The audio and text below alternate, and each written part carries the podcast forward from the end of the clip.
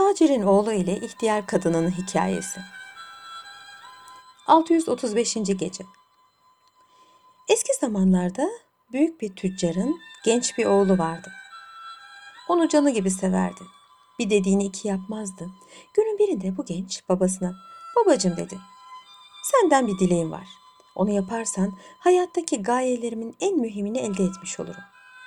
Bana biraz sermaye verin. Seyahate çıkan tüccarlarla beraber metini çok işittiğim Bağdat şehrine gideyim.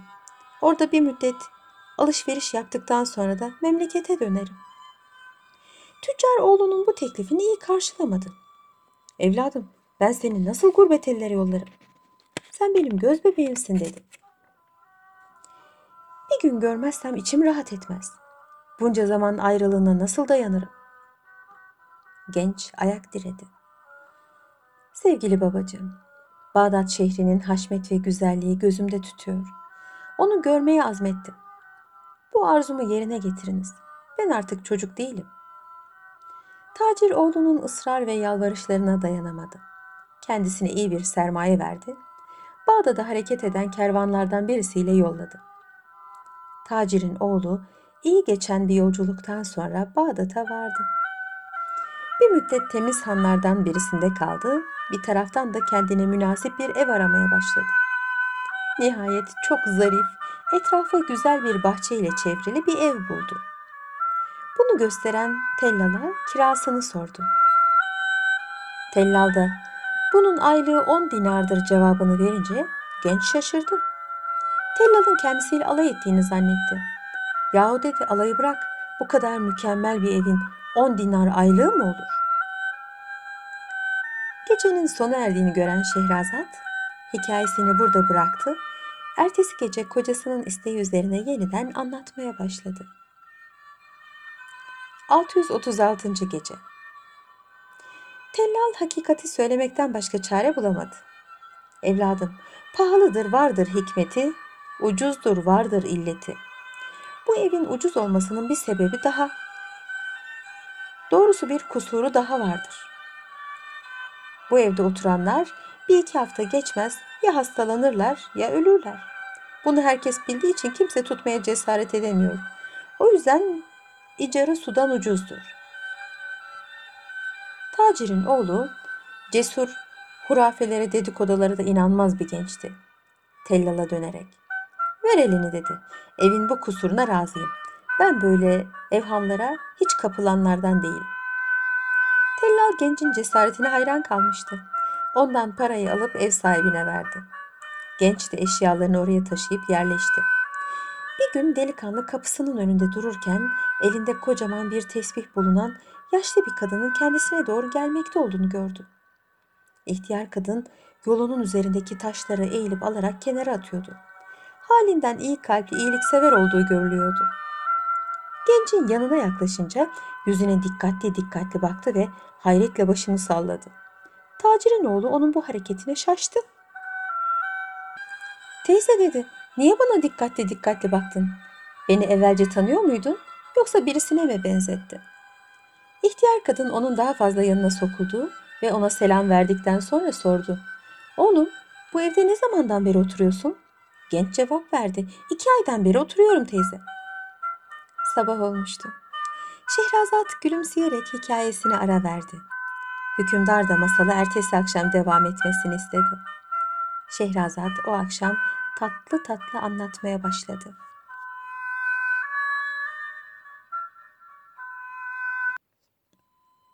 ...637. gece. İhtiyar kadının hayreti arttı. Oğlum ben seni ne evvelce tanıyorum ne de birisine benzettim. Bu evde nasıl oturduğuna, bilhassa iki ay nasıl başına bir hal gelmediğine şaştım.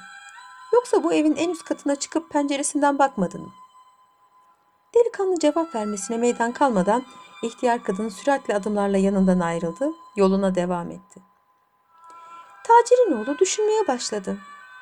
O ticaret eşyalarını alt katta sakladı, kendisi de üst katta oturduğu için kullanışlı olmayan üst kata ehemmiyet vermemişti. Derhal eve girdi, üst kata çıktı. Orada kapalı ve etrafında örümcek ağları bulunan küçük bir kapı gördü. Kendi kendine, herhalde bu kapının ardında ölüm vardır. Bununla beraber ne olursa olsun onu açacağım dedi ve tereddüt etmeden o kapıyı açtı. Karşısına tahta bir merdiven çıktı. Genç tacir birkaç basamak çıktıktan sonra küçük bir tavan arası odasına geldi. Orada bulduğu bir iskemleye oturdu. Odanın biricik penceresinden baktı. Bütün Bağdat şehrinin ayağının altında olduğunu gördü. Bu güzel manzarayı bir müddet seyrettikten sonra birdenbire gözü çok yakında bulunan bir camlı köşke ilişti. Orada çok güzel bir genç kadın oturmuş, onun gibi şehri seyrediyordu. Yine sabah oluyordu. Hükümdar masalı ertesi akşam devam edilmesini istedi. Şehrazat da yarıda bıraktığı masalına ertesi akşam şöyle devam etti. 638. gece. Genç şimdiye kadar böyle bir güzel, uzun boylu ve şahane bir dilber görmemişti. Heyecanından ne yapacağını şaşırmıştı. İçini çekerek, bugüne kadar bu evde oturanların niçin felakete uğradıklarını şimdi anladım. Fakat ben şimdiden bunun uğrunda ölmeye, her türlü de hastalığa katlanmaya razıyım dedi. Bitkin bir halde aşağıya indi. Odasına kapanarak bu güzel kadını nasıl elde edeceğini düşünmeye başladı. Nihayet aklına ihtiyar kadın geldi. Onun kendisine söylediği sözlerden bu güzel komşuyu tanıdığını keşfetti. Kapının önüne çıkarak onu beklemeye başladı. Çok geçmeden ihtiyar kadın oradan geçti. Bunu gören genç tacir de yanına çağırdı onu. Hatırını sorduktan sonra teyzecim dedi. Dün seni görmeden evvel rahat ve huzur içinde yaşıyordum. Fakat önüme çıkıp bana evimin üst katındaki pencereden bahsedince rahatım kaçtı. Şimdi gördüklerimden çılgın bir haldeyim. Bu gidişle mahvolup benden evvel burasını tutan kiracılar gibi mezara boylayacağım. Benim hayatım senin elinde. Bunu katiyetle eminim. Beni o gördüğüm dilbere kavuşturacak biricik insan sensin. Genç tacir bunu söyledikten sonra cebinden bir kese altın çıkararak ihtiyar kadına uzattı ve şunu ilave etti. Bana bir evlat gibi muamele et. Beni muradımı erdirirsen istediğini vereceğim.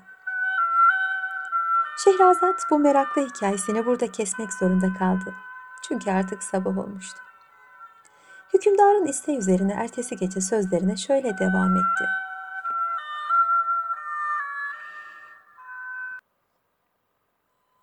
...639. Gece İhtiyar kadın parayı görünce gözleri sevinçle parlayarak...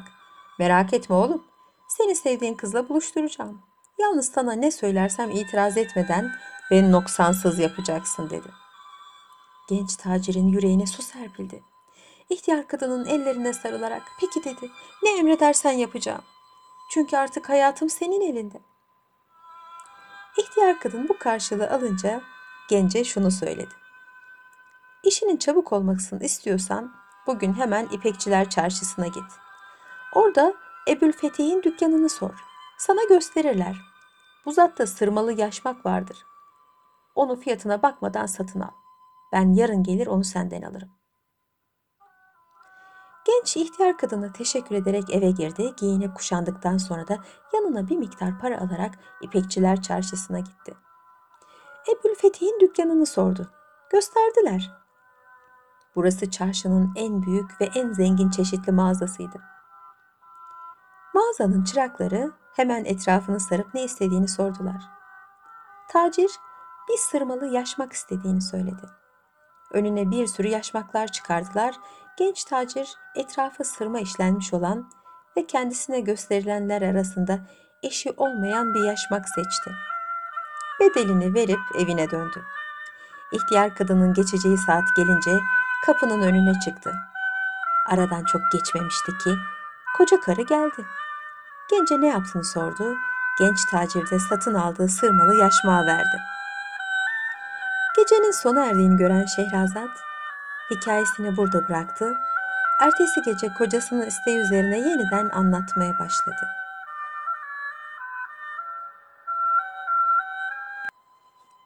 ...640. Gece İhtiyar kadın onu alarak kendisinden biraz ateş istedi ve yaşman bir tarafını yakıp koynuna sakladı. Gencin yanından ayrıldı. Doğru İpekçi Ebül Fetih'in evine gitti. Vaktiyle kendisini tanıdıkları için onu iyi karşıladılar. İhtiyar kadın genç tacirin sevdiği Ebül Fetih'in genç karısına ''Kızım namaz vakti geçiyor. Bana temiz bir yer göster de orada namazımı kılayım.'' dedi. Genç kadın onu kendi odasına götürüp yere kocasının seccadelerinden birini yaydı. İhtiyar kadın odada yalnız kalınca hemen o sırmalı yaşmağı çıkardı, sedirin üzerindeki yastıklardan birisinin arkasına sakladı. Sonra şüpheyi davet etmemek için de namazını kıldı, genç ev sahibine teşekkür ederek ayrıldı. Akşam üzeri Ebül Fetih evine gelir gelmez biraz dilenmek üzere sedire uzandı. Bir aralık yastığın arkasında bulunan yaşmağa gözü ilişti. Onu çekerek karısına gösterdi. Bunu sana kim getirdi? Genç kadın şaşırdı. Bundan haberi olmadığını söyledi. Ebül Fetih genç karısının kendisini aldattığına hüküm verdi. Şehrin tanınmış tüccarlarından ve halifenin nedimlerinden olduğu için bir rezalet çıkar korkusuyla da bu işi örtbas etti. Sabah olmuştu. Şehrazat gülümseyerek hikayesini ara verdi. Hükümdar masala ertesi akşam devam etmesini istedi. Şehrazat da o akşam tekrar anlatmaya başladı. 641. Gece Aradan birkaç gün geçtikten sonra Ebül Fetih genç karısına annen ağır hastadır git onu yokla sana izin veriyorum dedi. Kadın fena halde üzülerek hemen giyindi annesinin evine gitti. Fakat oraya varınca annesinin sapasağlam olduğunu, evde çamaşır yıkadığını görünce kocasının bu hareketinden şüphelendi. Biraz sonra bir iki hamalın kendi eşyalarını annesinin evine taşıdıklarını görünce artık kocasının kendisini boşamak istediğini anladı. Annesi de buna çok sıkıldı. Kızından bunun sebebini sordu. Genç kadın hiçbir şey bilmediğini söyledi. Ertesi gün kızının annesiyle ahbap olan ihtiyar kadın yanlarına geldi. Bir şeyden haberi yokmuş gibi anne kızın neden müteessir olduklarını sordu. Annesi meseleyi anlattı ve teyzecim dedi. Sen Tanrı'nın sevgili bir kulusun. Beş vakit namaz kılar, tesbihsiz vakit geçirmezsin. Ne olur şu kızım için dua et ki kocasıyla barışsın. İhtiyar kadın anne kızı teselli ederek siz hiç merak etmeyin. Onun için gece gündüz dua edeceğim. Göreceksiniz ki bir hafta geçmez tazecik evine döner. Yalnız üzüntüyü bırakmalısınız. Çünkü Allah göstermesin üzüntü hastalıktan beterdir. Hep neşeli ve şen olmalısınız dedi ve kendilerinden müsaade alıp doğru genç tacirin evine gitti. Ona hadi gözün aydın dedi. Yarın sevgiline kavuşacaksın. Yalnız bugünden çarşıya çık. Bir ziyafet için ne lazımsa al. Mükemmel bir sofra hazırla. Çiçeklerle süsle. En iyi şaraptan bulundur. Yarın öğle üzere sevgiline geleceğim. Yine sabah oluyordu. Hükümdar masalı ertesi akşam devam edilmesini istedi. Şehrazat da yarıda bıraktığı masalına ertesi akşam şöyle devam etti.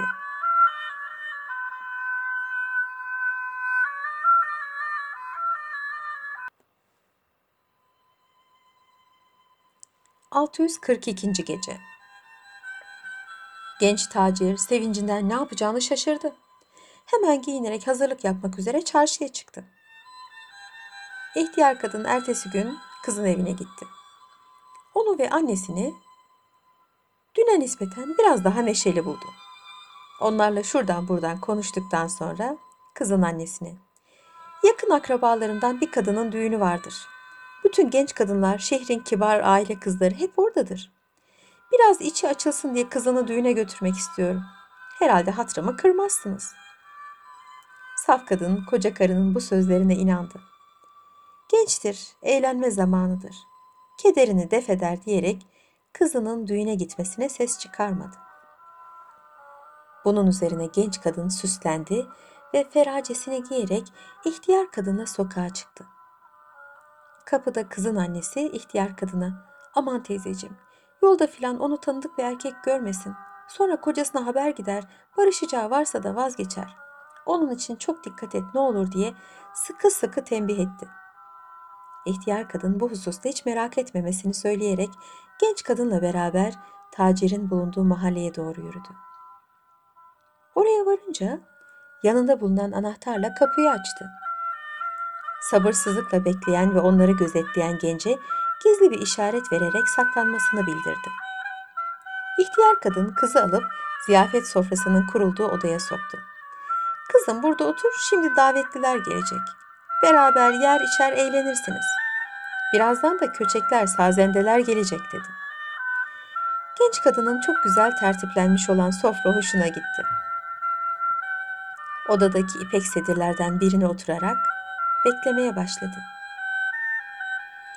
İhtiyar kadın bir bahaneyle odadan çıktı. Bitişik odada saklanmış olan gencin yanına gitti. Sevgilisinin kendisini beklediğini haber verdi. Şehrazat bu meraklı hikayesini burada kesmek zorunda kaldı. Çünkü artık sabah olmuştu. Hükümdarın isteği üzerine ertesi gece sözlerine şöyle devam etti.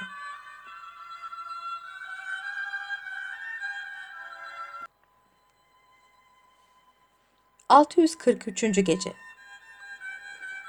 Genç tacir yavaşça kızın bulunduğu odaya girdi. Hemen kapıyı içeriden sürgüleyerek birdenbire önünde bir erkek görüp şaşıran sevgilisinin yanına koştu. Ayaklarına kapanarak dil dökmeye, tatlı sözlerle onu kendine ısındırmaya çalıştı. Delikanlının güzelliği ve tatlı konuşması genç kadını adeta mest etmişti. Fazla mukavemet göstermeden onunla sofraya oturdu, sunduğu içki kadehlerini içmeye başladı.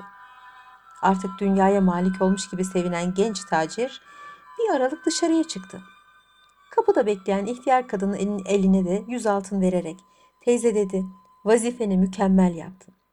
Ne yazık ki bu zevk ve safamız havanın kararmasıyla bitecek. Ne olur şu kız bu akşam burada kalsa. İhtiyar kadın buna muvakka, muvaffakat ederek doğru kızın annesine gitti. Güler bir yüzle hanım dedi kızınız düğünden çok memnun oldu. Bilhassa gelinin annesi onu çok sevdiler. Bu gece şerefine güzel bir eğlenceler hazırladılar. Sabaha kadar orada kalması için de sizden izin almaya geldim.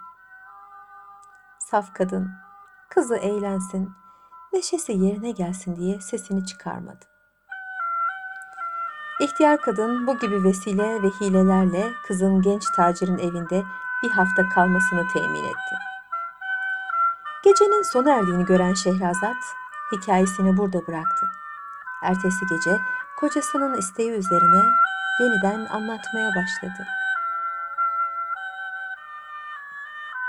644. Gece Kızının bir hafta eve dönmediğini gören kadın koca karıya haber gönderdi. Ona sert bir tavırla kızını düğün evinden alıp getirmesini istedi. Bunun üzerine ihtiyar kadın genç tacirin evinden kız alıp annesine götürdü. Genç tacirden hoşlanan kız annesine Allah razı olsun şu teyzeden. Beni çok iyi ve eğlenceli bir yere götürdü. Orada o kadar eğlendim ki kocamın bana yaptığı haksız muameleden dolayı duyduğum üzüntüyü unuttum dedi. Ve ihtiyar kadının asık suratına bakarak da ilave etti. Anne bakıyorum ki teyze biraz küskün gibi duruyor. Benim için ona ağır laf söylediyse kendisinden af dile. Yoksa ben de sana gücenirim. Kızını çok seven kadın hemen koca karının ellerine sarılarak sana karşı bir kabalık ettimse beni affet dedi. İhtiyar kadın ortada böyle bir şey olmadığını söyleyerek yanlarından ayrıldı. Hala geçirdiği mesut günlerin neşesiyle mest olan tacirin evine gitti.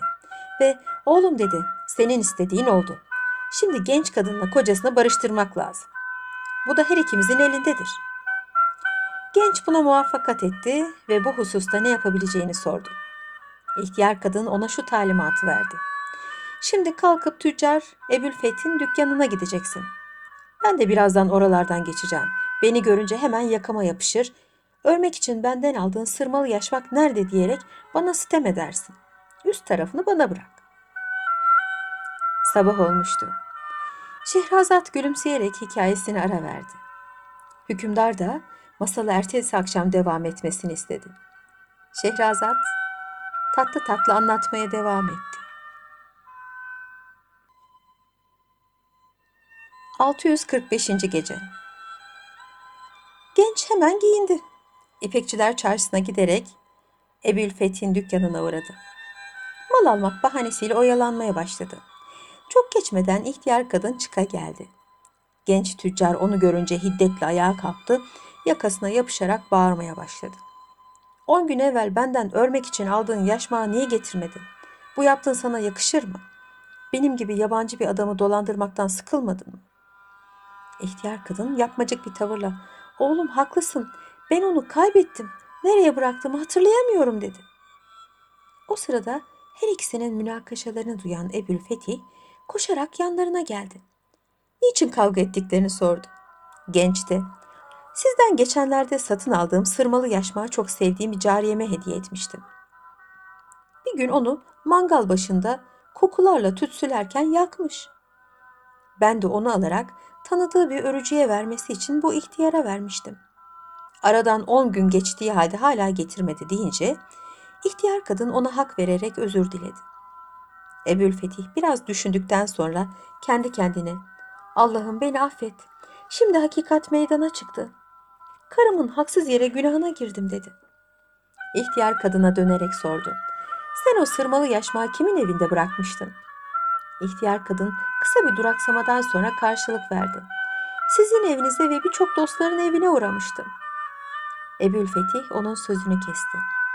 Bizim eve gelip onu sordun mu hiç? İhtiyar kadın başını salladı. Evet geldim fakat evde eşinizi bulamadım. Ebülfetih gülümsedi ve genç tacire dönerek İhtiyar kadını bırakınız.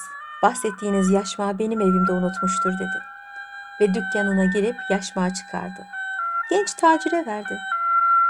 Ebülfetih ertesi gün karısıyla barışarak birçok hediyeler verdi ve kendisini affetmesini söyledi.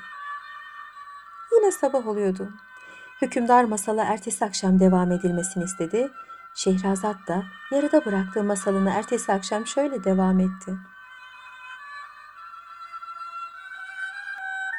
646. Gece Vezir hikayesini burada bitirdikten sonra hükümdara dönerek Efendimiz dedi, anlattığım hikayelerden herhalde kadına inanmanın hiçbir zaman doğru olmayacağını anladınız.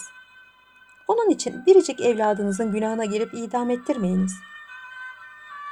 Bunun üzerine hükümdar oğlunu affetti ve yanına çağırtıp kendisine yüklenen suçun mahiyetini anlatmasını istedi.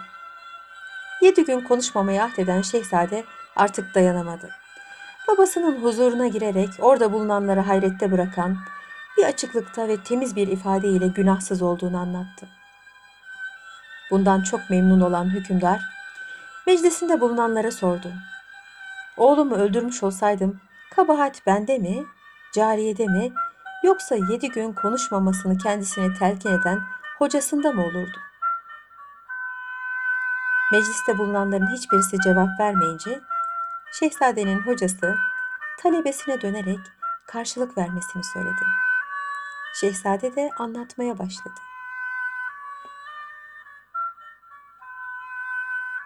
Zehirli Sütün Hikayesi gün bir tüccar evine misafir davet etmişti. Hizmetçisine çarşıdan yoğurt almasını söyledi. O da yanına bir kap alarak çarşıya gitti. Yoğurdu alıp eve dönerken o sırada pençeleri arasında küçük bir zehirli yılan tutan bir atmaca üstünden geçti. O yılanın ağzından akan bir zehir damlası yoğurt kabının içine damladı. Şehrazat bu meraklı hikayesini burada kesmek zorunda kaldı. Çünkü artık sabah olmuştu. Hükümdarın isteği üzerine ertesi gece sözlerine şöyle devam etti. 647. Gece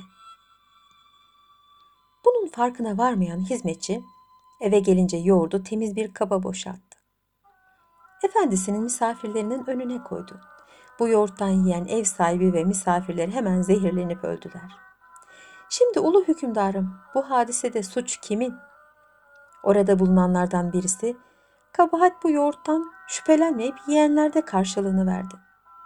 Başka birisi de buna itiraz ederek hayır dedi suç hizmetçiye aittir. Çünkü yoğurdu aldıktan sonra üstünü kapamamıştı.